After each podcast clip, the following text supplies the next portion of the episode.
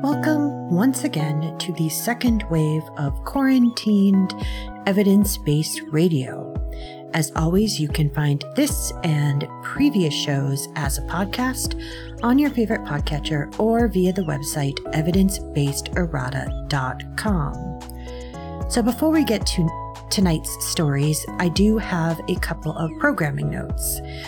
Uh, first off, I want to apologize. Uh, last week's show was recorded the week before. Uh, there were some technical difficulties that prevented it from airing on time. And then it turned out that I really needed it to be for last week because, well, um, like some of you, I would assume, last week was rough.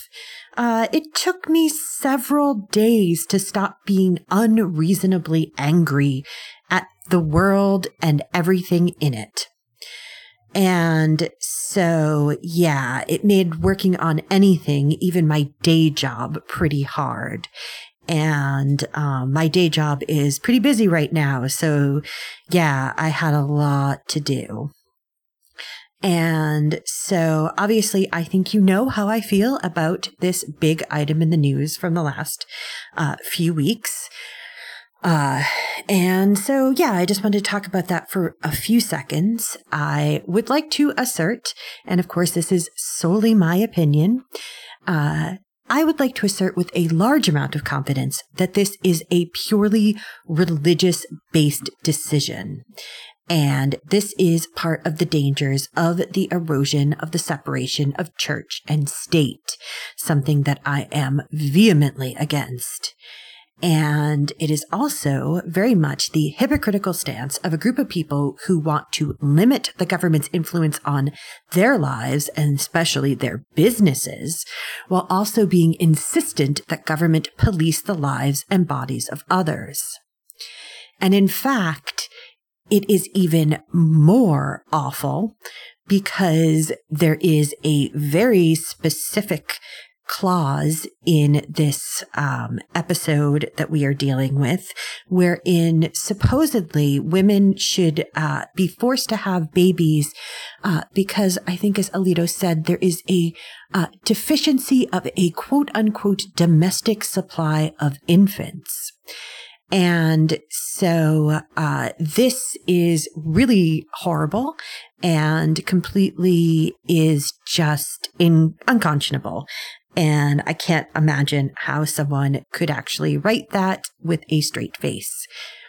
And so, as noted by Slate's Dahlia Lithwick, forcing pregnant people to carry to term for the benefit of others isn't a gentle or neutral recalibration of fetal personhood rights against maternal liberty interests. It is the very definition of subjugation, which is, quote, deeply rooted in this nation's history and tradition in ways the 14th Amendment actually sought to correct.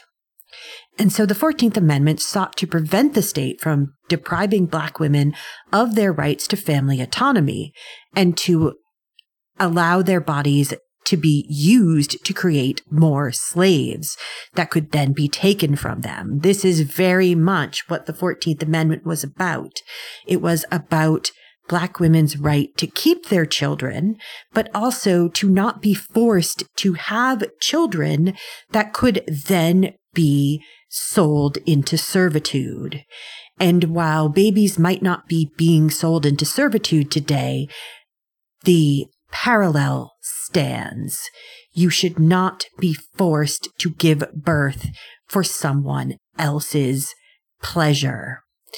And so it's extremely upsetting. And of course, if you look into this even more deeply, uh, you'll see that the domestic supply of white infants might be a issue, but there are plenty of other infants that are just not as desirable to these people who think that women should be forced to carry uh, children to term. And yeah, there's just, I could go on and on and on. And so I do want to be concise about this and not keep it up forever. And so we do have other things to talk about. And one of those um, is very, very different, um, which is that we are in the midst or actually coming towards the end of our biannual pledge week. And so we have two pledge weeks, one in the fall, one in the spring. And we have definitely sprung into spring this week. And so, yeah, um, if you're able to, you could go to valleyfreeradio.org slash donate. And yeah, it absolutely helps so much. Valley Free Radio is a fully nonprofit volunteer run operation. No one takes a salary. No one is being paid through commercials. We do have a couple of underwriters, um, the way that PBS does, but um, even those are not uh, very. We don't have a lot of those, especially in the current economy, unfortunately. And I absolutely understand that there's a lot of competing interests right now, but uh, if you do care about the station um, and you have the extra cash, it's always appreciated. And so we really do rely on the generous support of listeners like you to help us keep the lights on and the signal flowing. Now, of course, donating at any time of the year is appreciated, but this is the week where we really push to make sure that we can see that our budget is going to be in the black for the next, um, for the next year. And so again, if you can help, please go to valleyfreeradio.org slash donate. And every little bit helps. So if you can only donate a dollar, we would love that. Um, we also just like to see how many different people donate in order to see how many people out there are really appreciating this station. And, um, you know, the other thing you can do is that if you're interested in being a part of the station, we're always interested in having new people as well. But, um, this week we'd really appreciate if you could make a donation. Okay. Let us go back now to our regularly scheduled COVID watch. Unfortunately, Omicron subvariants continue to develop.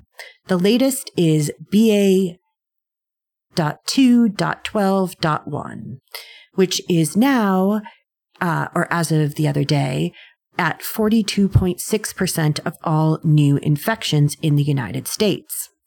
And of course, with each of these new Omicron variants, they seem to become even more transmissible. Now, so far, it looks like the vaccine still works well to prevent severe illness and death. The new subvariants continue, unfortunately, though, to be better at evading immune responses that prevent infection altogether. This is especially true for those who are unvaccinated and those who have recovered from the BA1 subvariant as their only source of immunity. And this is actually a blow to pharmaceutical companies that have been developing new vaccines with BA1 specific boosters, which may not actually turn out to be all that protective against new variants. Unlike when Omicron first appeared, new Omicron sublineages have started to target the humoral immunity, antibodies, and other adaptive responses induced by Omicron itself, including the humoral immunity induced by post vaccination Omicron infections, the authors of the new study um, from Beijing wrote. This poses a great challenge to establishing protection and suggests that Omicron BA1 based vaccines may not be the ideal antigen for inducing broad spectrum protection against emerging Omicron sublineages. And so, one of the reasons that it's interesting that this study was done in uh, Beijing is that China has been using a different kind of vaccine. They've been using a vaccine that has an inactivated virus in it rather than the mRNA vaccines. So, it shows a little more how people who have uh, different immunities are reacting. And so it shows especially, it's especially important for people who, um, and we know there's a lot of them in this country who are uh, completely unvaccinated or have been relying on a previous infections immunity to help them. But again, the good news is, as much as there can be for good news, uh, is that researchers don't believe we'll have another extreme spike like when the original strain of Omicron hit the world because the vaccines are, um, the, especially the mRNA vaccines do seem to be holding up pretty well against it. Um, even if it is still being able to better evade the immune system. But again, I'm still wearing a mask, uh, pretty much everywhere. I uh, will continue to do this for some time. And um, yeah, I'm waiting on my latest results from um, my weekly testing. I'm hoping that I am COVID free. I did attend a um, uh, charity event last Friday where a lot of people were not wearing masks. So, um, yeah, um, I definitely hope that we won't have an issue with this. And so, yeah, um, it just continues to go and go and go. Okay. So, uh, once again, I, uh, would like to note quickly that this is our pledge week. I've been doing this show now for like five years, I think. Um, it's just, it, wow. Um, it may even be more than that, frankly. And, you know, I've had a great time doing it. It's been sad to not be recording live, but, you know, I continue to uh, adapt and to be committed to this because I think it's a, um, you know, I think it's an important thing to do to continue to talk to people about science and also to frame it in ways that uh, help people see that a lot of times you're not actually mad at science, you are mad at other parts of what is going on, like capitalism. Um, and so unfortunately, uh, I do have to deal in a tiny bit of capitalism at the moment. Um, I hope that you do enjoy this show and some of the other shows on this quirky little radio station. Um, and so I do have to ask that if you have the means, you go to valleyfreeradio.org slash donate to help this and other shows that you may listen to continue to be on the air. And so, yeah, um, again, if you don't have the means, that's fine. But if you do, we really rely on the community. Okay. Let's talk about a story that I haven't mentioned before, but you probably heard about it in some respect. This is the first transplantation of a pig heart into a human. And so a 57 year old man with severe heart disease, David Bennett Sr., received a heart which had been genetically modified to be accepted by the patient's immune system. However, Bennett died just two months later. And so at this time, the cause of his death, at the time, the cause of his death was unknown. But now doctors think that a pig virus may have contributed to his death. And so recently, Dr. Bartley Griffith, director of the cardiac transplant program at the University of Maryland Medical Center, who performed the transplant, has revealed that DNA from porcine cytomegalovirus, a virus that infects pigs, was detected in the patient prior to his death. This is according to the MIT Technology Review. We are beginning to learn why he passed on, Griffith said in a webinar on April 20th discussing the transplant, the review reported. The virus, quote, may maybe was an was the actor or could be the actor that set this whole thing off. And so despite the fact that the virus had been screened for, for several times and the pig itself was supposed to have been raised in a way in which it could not be infected with this virus. The problem is, is that current screenings only detect active infections.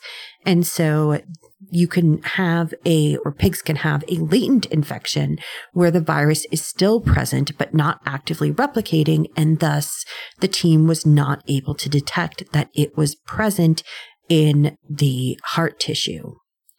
And so at 20 days, blood tests began to pick up really low levels of porcine cytomegalovirus DNA in Bennett's body.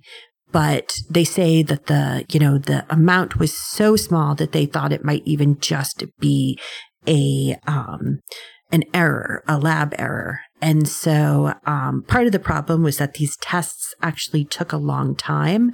So they would draw blood and then it would take up to 10 days to get the information back. And so 10 days is a lot of time in someone who is sick. And so it definitely came as a shock when he started to uh, deteriorate. And so by day 40, and after his health had taken a distinct turn for the worst, new tests showed a marked increase in viral DNA levels in his blood. Now, I want to be clear. It's important to note that the cause of death is not thought to have been direct infection by the virus. So this doesn't seem to be a zoonotic infection that leapt to the um, person himself.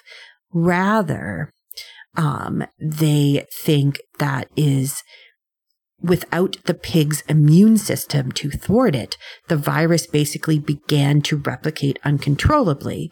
And even though the virus is specific to pig cells, it then filled up the person's immune, I'm sorry, blood system and their body. And this most likely caused a severe immune system response and inflammation, which led to uh, what's called a cytokine explosion. And so, um, this is one of those things where an infection or a infectious element can actually cause the body to overreact. And the body's overreaction is actually what ends up um, killing the person. And so um, some of the deaths of the Spanish flu, um, the 1918 flu, were thought to be caused by this. So it wasn't the flu itself that caused people to die necessarily, it was their body's overreaction to the infection. And so, yeah, that is definitely something that they think might have been an issue. Joachim Denner of the Institute of Virology at the Free University of Berlin, who led a study on baboons with transplanted pig hearts. Um, says the solution to the problem is more accurate testing. It's a latent virus and hard to detect, said Denner. But if you test the animal better, it will not happen. The virus can be detected and easily removed from pig populations, but unfortunately they didn't use a good assay and didn't detect the virus. And this was the reason. The donor pig was infected and the virus was transmitted by the transplant. He also noted that the virus was almost certainly not the sole reason for the death. Now, the reason the patient needed a transplant in the first place uh, was because he was suffering from serious heart disease. And he was not even on the list for a human heart because he had previously disregarded medical advice. So I don't know if you know, um, but organ donation lists have extremely strict rules about uh, people's conduct and their lifestyle for being on a transplantation list. And that's why, um, because so few people are organ donors. So, um, definitely, if you're not an organ donor yet, I do suggest you become one. Um, it's very easy to do and you really will be saving people's lives. Even if you don't think that you have, you know, even if you are out of shape or unwell, you can still donate parts of your body that are not affected by the issues that you have. And they can still really help people. And um, so, yeah, so he wasn't eligible for a human heart. And uh, the researchers note that in the end, the pig heart actually lasted a lot longer than the initial tests with human to human transplantation. The first place person patients to receive human hearts only lived for a few days at best. So, you know, this isn't defeat for the researchers uh, one of the big things they need to do is just be more vigilant in future that there are no lurking infections. And so, yeah, he was a very sick person. And, um, you know, at first this looked like it was a really good fit and he might have actually uh, been able to recover a lot of function. But because of this virus, um, it just didn't work out. And so I definitely don't think it is cause to stop working on um, the idea of being able to transplant a um, pig's heart into a human. Um, I think it just, you know, is a object lesson in the fact that sometimes nature uh, sneaks up on you, and um, we just have to be a lot more careful. So yeah, um, very interesting and very uh, I think it's it's a very interesting uh it's a very interesting way to try and deal with the fact that we don't have enough human organs to go around. And so pigs are very like humans. And i think that um they may in the future be something that people use for transplantations. Now, we could talk about the ethical ramifications of that. Um, I, I see both sides. Um, obviously, pigs are intelligent animals, um, but I'm going to be honest and say that, you know, I had pork tacos for lunch. Um, I try not to do it that often, but I did and I do. And, um, you know, pigs are great, but they are also, we consider them to be agricultural animals. And so, um, I understand the side of raising an animal for use in humans can be considered to be pretty unethical to some people, but also uh, saving human lives with these, um, you know, with these animal organs you know, you really have to balance both sides of it and see where you come down. And it's okay if you come down on the side of, I don't think it's okay. Um, I think that there is definitely room for people on both sides.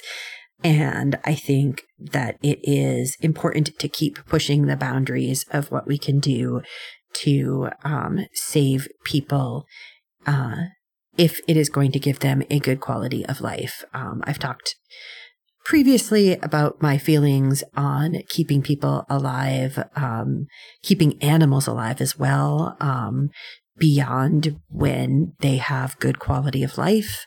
I'm kind of opposed to that. Um, and I think that people should be able to make their own decisions about that. Um, and I just, that could be a whole discussion again, uh, but we should, um, you know, table it because there are other things to talk about tonight. Um, and so, yeah, but if you enjoy my uh, rambling and uh, jumping around when I talk about these sorts of stories, uh, I would once again um, just ask if you are able to, if you could donate to help keep this and other shows at Valley Free Radio on the air. And so once again, we are completely volunteer. Uh, and these two pledge drives we do each year uh, really do keep a give us the bulk of our operating of our operating funds for the year. And so we have an amazing and dedicated community of both programmers and listeners. Uh, we definitely know that you are out there listening and you do donate, and that is amazing. Um, so if you haven't yet remembered to do it this week, you can go to valleyfreeradio.org uh, slash donate and remember, once again, if you don't have money right now, you can definitely um, do so later in the um, month or later whenever you have some. Um, but, you know, we do like to get it this week so we can really be able to plan for the future. So one of the things that we're hoping to do this year is to actually update our soundboard. Um, our soundboard has been working hard for a lot of years, certainly for all the years I've been at the station. And um, I was told at the time that it was a hand me down. So it was already a hand me down when we got it. It's lived a good and full life, but it deserves to have a good retirement as well. And so, yeah, um, valleyfreeradio.org slash donate. And um, if you have the means, you could also uh, sign up for a monthly pledge, which would be amazing. And so, yeah, thank you so much for considering donating to Valley Free Radio and, you know, to keep shows like this on. I assume that you enjoy this show if you're listening. okay. Um, we are going to take a break. We're going to do some show promos and some PSAs. And when we come back, we are going to shift from human health to the health of coral reefs. So do come back or stay tuned for that. You're listening to evidence based Radio. Outbreaks of whooping cough, or pertussis, are happening across the United States. This serious respiratory disease can be deadly for babies. By getting the whooping cough vaccine called Tdap during the third trimester of each pregnancy, women can pass antibodies to their babies to help protect them until they're old enough to receive their own vaccine. Learn more at cdc.gov slash pertussis slash pregnant. That's pertussis P E R T U S S I S. Table of Contents is a weekly music program that assembles an assortment of songs and sounds of many genres, and which may entail literally taking a random collection of musical sources off the shelf and giving them a turn on the table or spin in a CD or tape player. Each week presenting shows which can at times be organized orderly and at other times perhaps be not as much so, yet never dull. Tune in Friday nights, 10 p.m. till midnight on WXOJ LP, Northampton 103.3 FM. There are everyday actions to help prevent the spread of respiratory diseases. Wash your hands. Avoid close contact with people who are sick. Avoid touching your eyes, nose, and mouth. Stay home when you are sick. Cover your cough or sneeze. Clean and disinfect frequently touched objects with household cleaning spray. For more information, visit cdc.gov/covid19. This message brought to you by the National Association of Broadcasters and this station. Hey, this is Wendy, host of Valley Free Radio's Subculture Music Program, featuring new wave, post punk, indie, and electronic music from the 70s to today. Join me every Friday night from 8 to 10 p.m. here on WXOJ or stream it live from your favorite listening device at valleyfreeradio.org.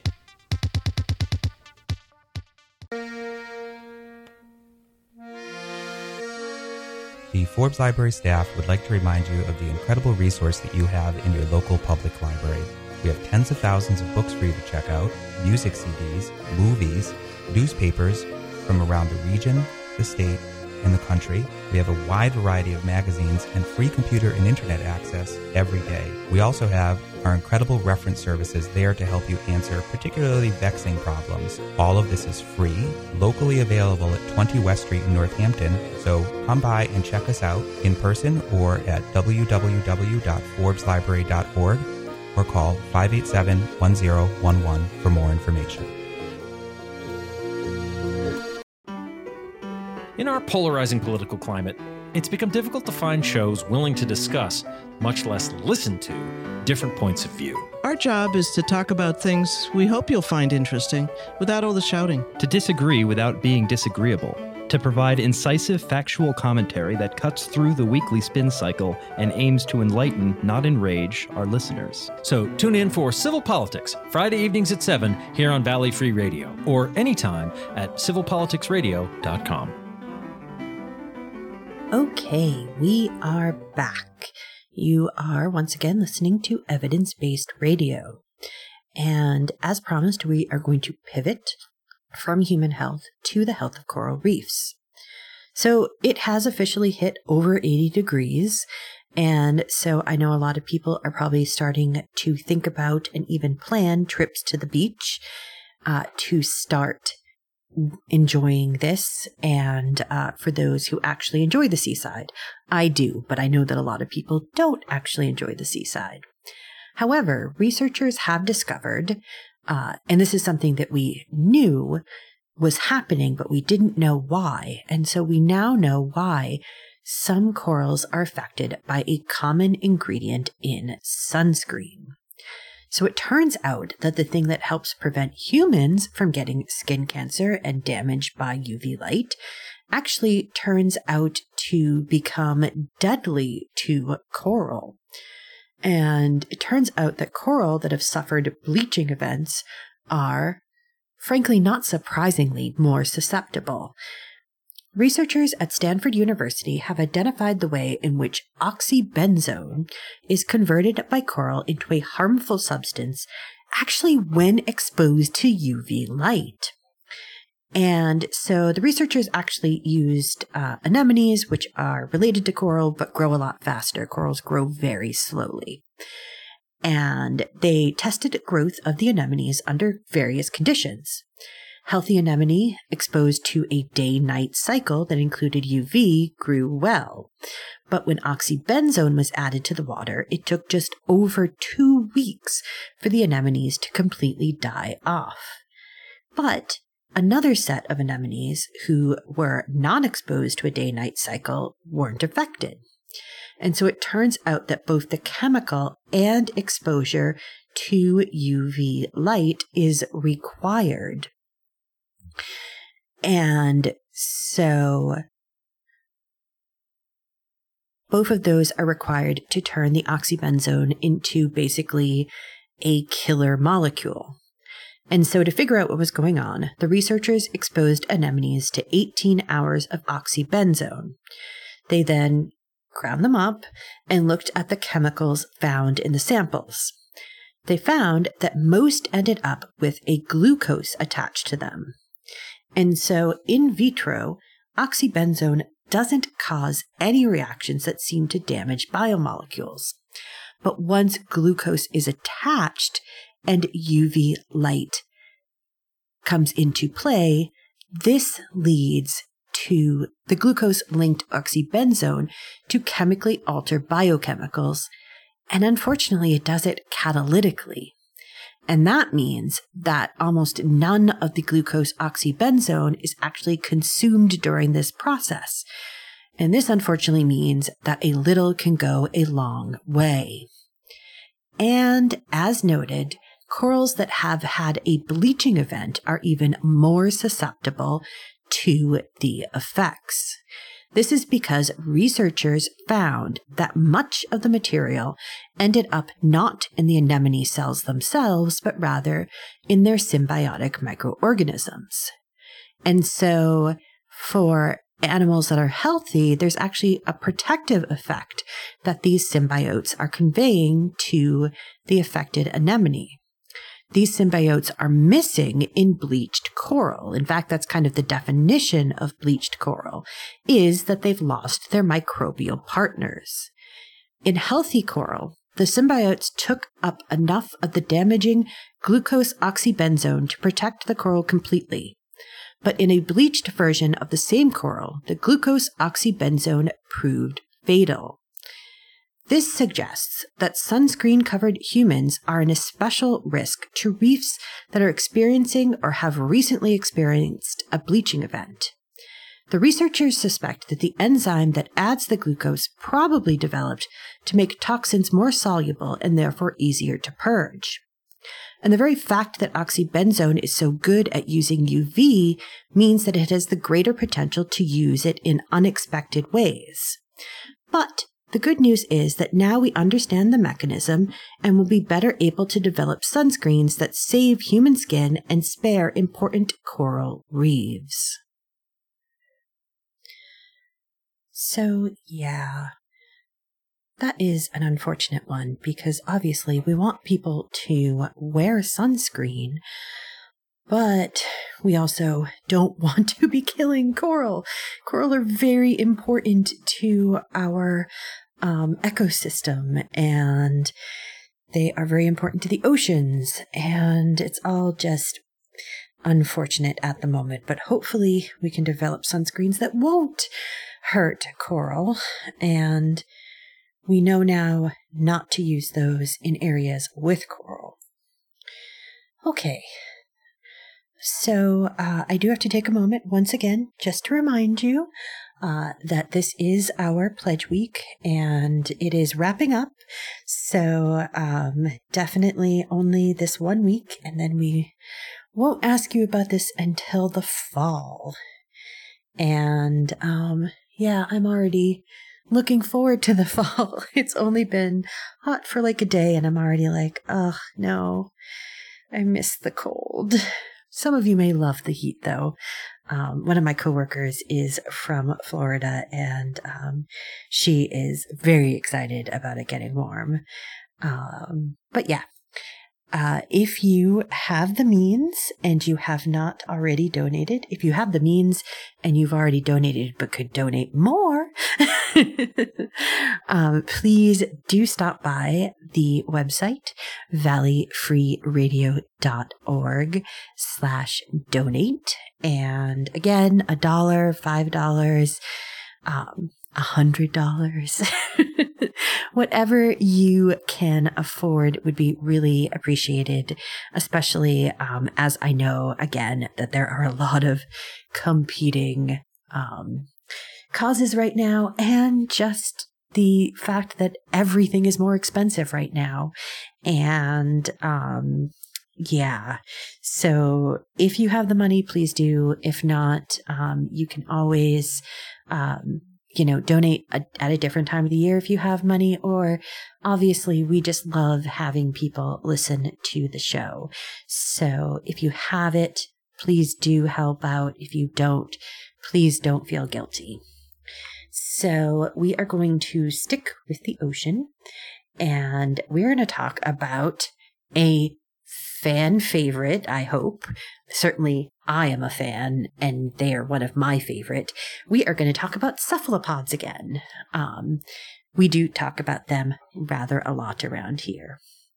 And so, a new DNA sequencing project has found that squids and octopus, and presumably also cuttlefish, they are the uh, third member of this club, have a genome that is unlike most other animals. Instead of highly conserved sequences of genes, their DNA has genes that have moved throughout the chromosomes to create new and unique pairings. Co author Caroline Albertin, a biologist at the University of Chicago Marine Biological Laboratory, explains how this might help explain their unique evolution. A hypothesis is that these new gene arrangements resulted in new expression patterns that means these genes could u- be used in a new place or in a new way, Albertin says.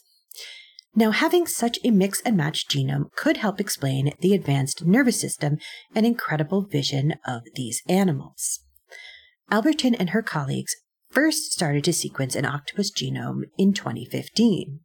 This was the first time they noted the difference from other animals. All vertebrates, with jaws, have copied their genome twice sometime in the distant past. This means that mammals, birds, fish, amphibians, and sharks all have four copies of the original vertebrate genome. Some of the genes have been lost along the way, and others repurposed by evolution in these animals. It opens up a whole genomic playground for evolution to act on, Albertin said. Maybe one of those four genes can go off and start doing something else. They'd assumed that cephalopods would also have duplicate genomes, but they found no evidence of this even in that first genome. The team has now gone back and looked at three genomes those for the Hawaiian bobtail squid, the longfin inshore squid, and the California two spot octopus. They used brand new sequencing techniques that allow for much longer stretches of the genome to be sequenced at one time. Albertin compares it to saying that if the genome were a book, these new techniques move us from reading paragraphs to whole chapters.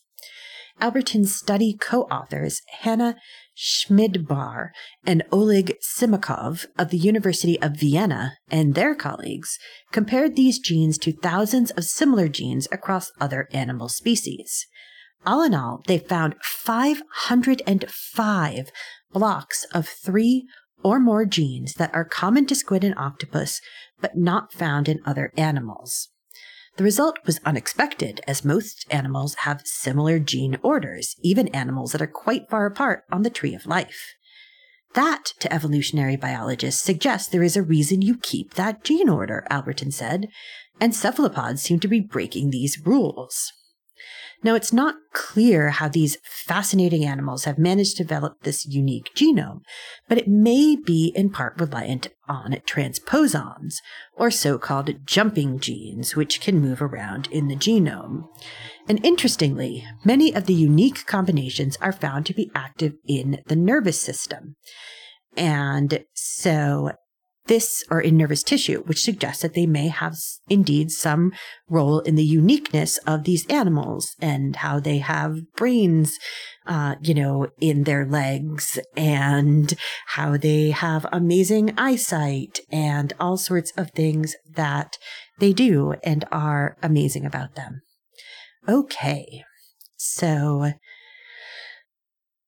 if you want to hear more about octopus, squid, uh, cuttlefish, uh, tardigrades. Uh, let's see, what are our other fa- fan favorites around here? We're going to talk about Mars in a bit. Um, all those things and all the other things that I always say. Birds. Don't forget birds. Um, if you enjoy hearing about these things and you have a little extra cash, valleyfreeradio.org slash donate.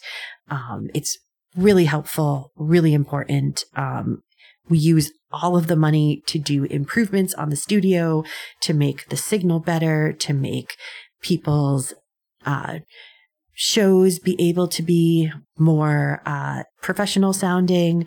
We are hoping to update that board, so we'll get a lot of really great uh, new sound out of it. And yeah, so we definitely don't have a lot of overhead. In fact, we have virtually no overhead. Nobody gets paid. Uh, everything goes back as an investment into the station, uh, into things like paying for the internet so that this uh, show that these shows can go out on streaming and paying literally for the rent and the lights. Uh, and so we really appreciate people being able to help us with that by donating at valleyfreeradio.org slash donate. Okay. So we are going to stay in the ocean for a minute, but we're going to discuss a recent find by the EV Nautilus crew. Now, I've mentioned this before, but if you want to see neat underwater footage, if you're looking for something that just is wholesome and fascinating and just great to watch, EV Nautilus videos are usually pretty amazing and they do a lot of highlight reels. So you're not just watching them go through, uh, you know, hours and hours of desolate, uh, featureless ocean floor. They do, you know, highlight re- reels where they show you the best stuff. And so back on the 23rd of April, the EV Nautilus's uh, ROV found a feature which looks very much like a yellow brick road. And the people looking at the feed at that point, the scientists actually, you know, quipped about that and talked about, you know, a road to Atlantis. And that is why I wanted to talk about it specifically. And so the ROV footage shows a strip of rock that looks very much like, well, a brick road, complete with straight lines that conspiracy theorists often say can't possibly be created by nature.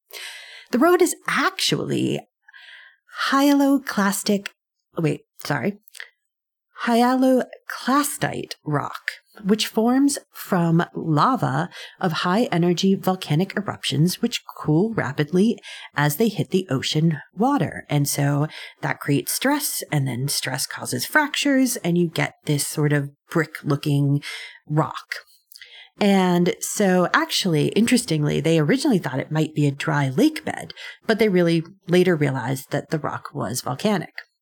The formation is within the Papahānaumokuākea Marine National Monument.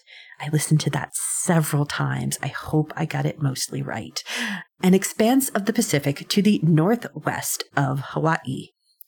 And so again, I love this find because it just goes to show that sometimes nature does create objects that look very much human made, but have an actual scientific explanation and are 100% natural. And so, just in case I haven't mentioned it lately, Atlantis is not somewhere that we can quote unquote find. Now, there are good arguments to be made that it's an allusion to a real city state in ancient times that existed, but not in some sort of ephemeral outside space and it wasn't this advanced civilization that had, you know, laser weapons and all of this ridiculousness that has been put onto it in later years. All of the stuff about, you know, hugely advanced technologies, you know, uh, ancient wisdom, all of that. I mean, they are supposed to have been wise at one point, but all of the really like crazy stuff was all later additions to the story. And in fact, if you remember, the framework of the story is that the um, narrator is telling this person about Atlantis to remind them that Athens used to be such a cool place that it actually defeated the the Atlanteans in battle. So yeah, they definitely didn't have uh, any kind of advanced weaponry. Um, if they were, uh, you know, defeated by the Athenians, who definitely did not have laser guns. Just going to put it out there. Um, you know, definitely the ancients had probably more advanced things than we even know about now, but not laser guns. So yeah, um, definitely not. Okay. Um, so yep, just one more time, valleyfreeradio.org slash donate. Uh, and so we are going to wrap up tonight by moving from the ocean to space. And as promised, we are going to check in with our friends on Mars. I have to report that there is good news and bad news from the Red Planet. Last, NASA lost contact with the Ingenuity helicopter on May 3rd. This was due to dust accumulating on its solar panels, which is, of course, a perpetual issue on the Red Planet. And of course, the solar panels are essential for charging the helicopter's six lithium ion batteries. And of course, it couldn't come at a worse time as Mars is entering the dead of winter in just a few short months. Once they lost contact, they figured the craft had gone into a sort of safe mode, where most everything, including its clock, shuts down to preserve energy and to prevent damage from the cold night temperatures, which are more than 100 degrees Fahrenheit below zero.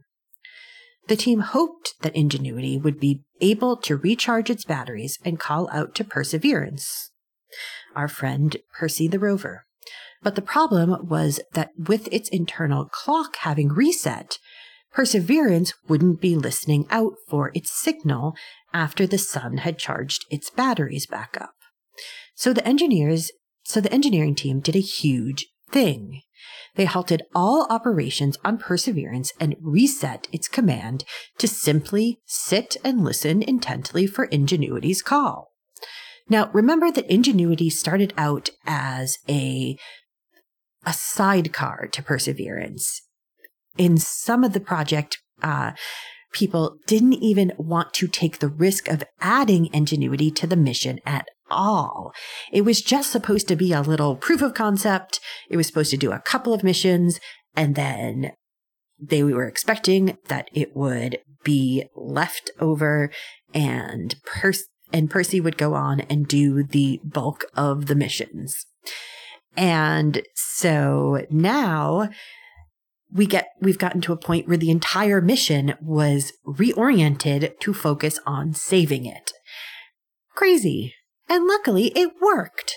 After around 24 hours, Ingenuity called into Perseverance to let it know that it was awake and that it had around 41% battery. They hoped to be able to bring the batteries back up to 100% and resume missions soon. But with this success comes sacrifice. The team has had to make some drastic changes to the craft's operating system, including having the helicopter's heater only engage if it detects temperatures of negative 40 degrees Fahrenheit rather than the previous 5 degrees, which may have consequences for the many off the shelf components of the helicopter's design. And so this may, in fact, be the end for the beginning of the end, at least, for this amazing little helicopter's mission on Mars as the planet plunges towards winter. So that is good news, bad news. Good news, it's still working. Bad news, we just don't know for how much longer but it's so amazing what it has done so far. It has really, I want to say persevered. and, uh, you know, it's overcome a lot of technical glitches and it's really gotten, um, some good science done. And so, yeah,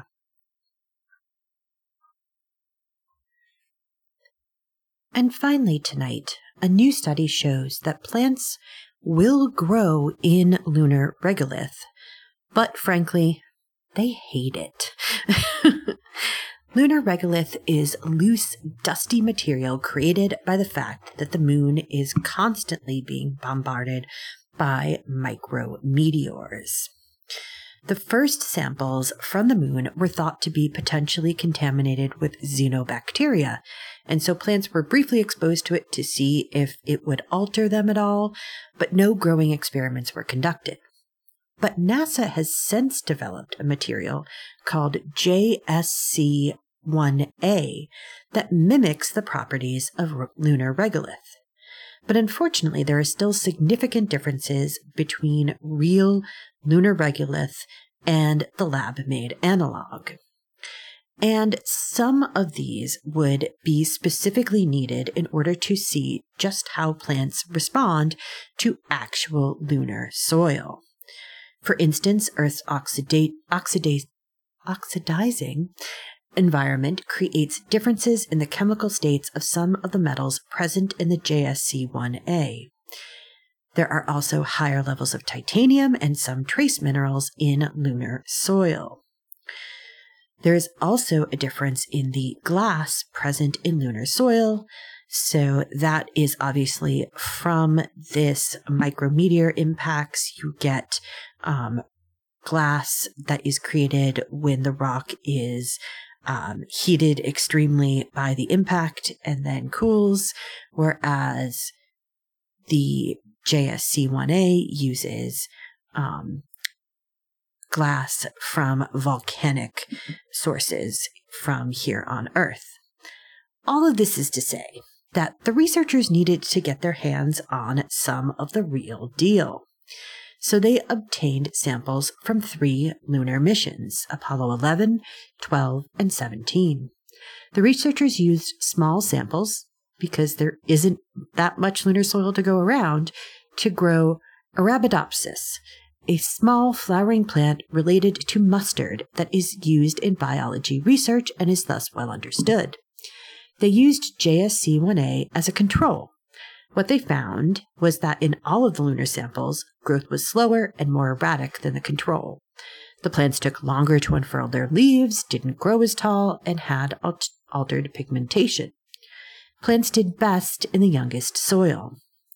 They found signs of phosphate starvation, metal toxicity, and reactive oxygen problems by looking at which stress genes were activated in the lunar samples. And so some of that oxidation issue was probably due to the differences in the iron of the soils. So again, there are these real differences. Overall, they divided the plants into three different groups defective, small, and near normal. But even the near normal plants struggled, and it's doubtful that anything edible could be grown in such conditions, which is obviously something that people are looking for. Of course, this was the most extreme version of the experiment. The plants were watered using a nutrient solution, but there was no organic material or microbial growth within the lunar regolith to combat some of the heavy metals, for instance. But making lunar regolith more amenable would require inputs, which would have to be brought to the moon. And as we all know, every ounce of payload is precious and expensive. Chemical treatments might help, but again, you'd need to bring them to the moon. And so the most possible forward move would be to use the data to genetically engineer plants that could more readily adapt to such harsh soil but it also tells us that we need more lunar regolith uh, in order to be able to further these uh, research goals because the uh, because the JSC1A just doesn't quite cut it when it comes to the real data that we need. Okay, so that is all for tonight. I do just want to remind you one more time that if you enjoyed this show and others on Valley Free Radio, that it would be really helpful if you have the means, if you could go to valleyfreeradio.org slash donate and make a contribution. I am uh, just so delighted to be able to do this um, show, even when I have to uh, record in odd places. And um, so, if there was some background tonight, I noise tonight, I apologize. I am uh, recording from my um, actually from a borrowed office. So, uh, but I do it because I want to get this out to you each week because I really enjoy doing it and I really think it's important. And um, if you would like to help contribute to uh, keeping that space available for me to do this in, uh, either remotely or physically, one last time, valleyfreeradio.org slash donate. Have a great week. Evidence Based Radio is a member of the Planetside Podcast Network. To learn more, go to planetsidepodcasts.com. The theme song is Widgeon by Birdboy. Purchase the full song at smarturl.it slash birdboy.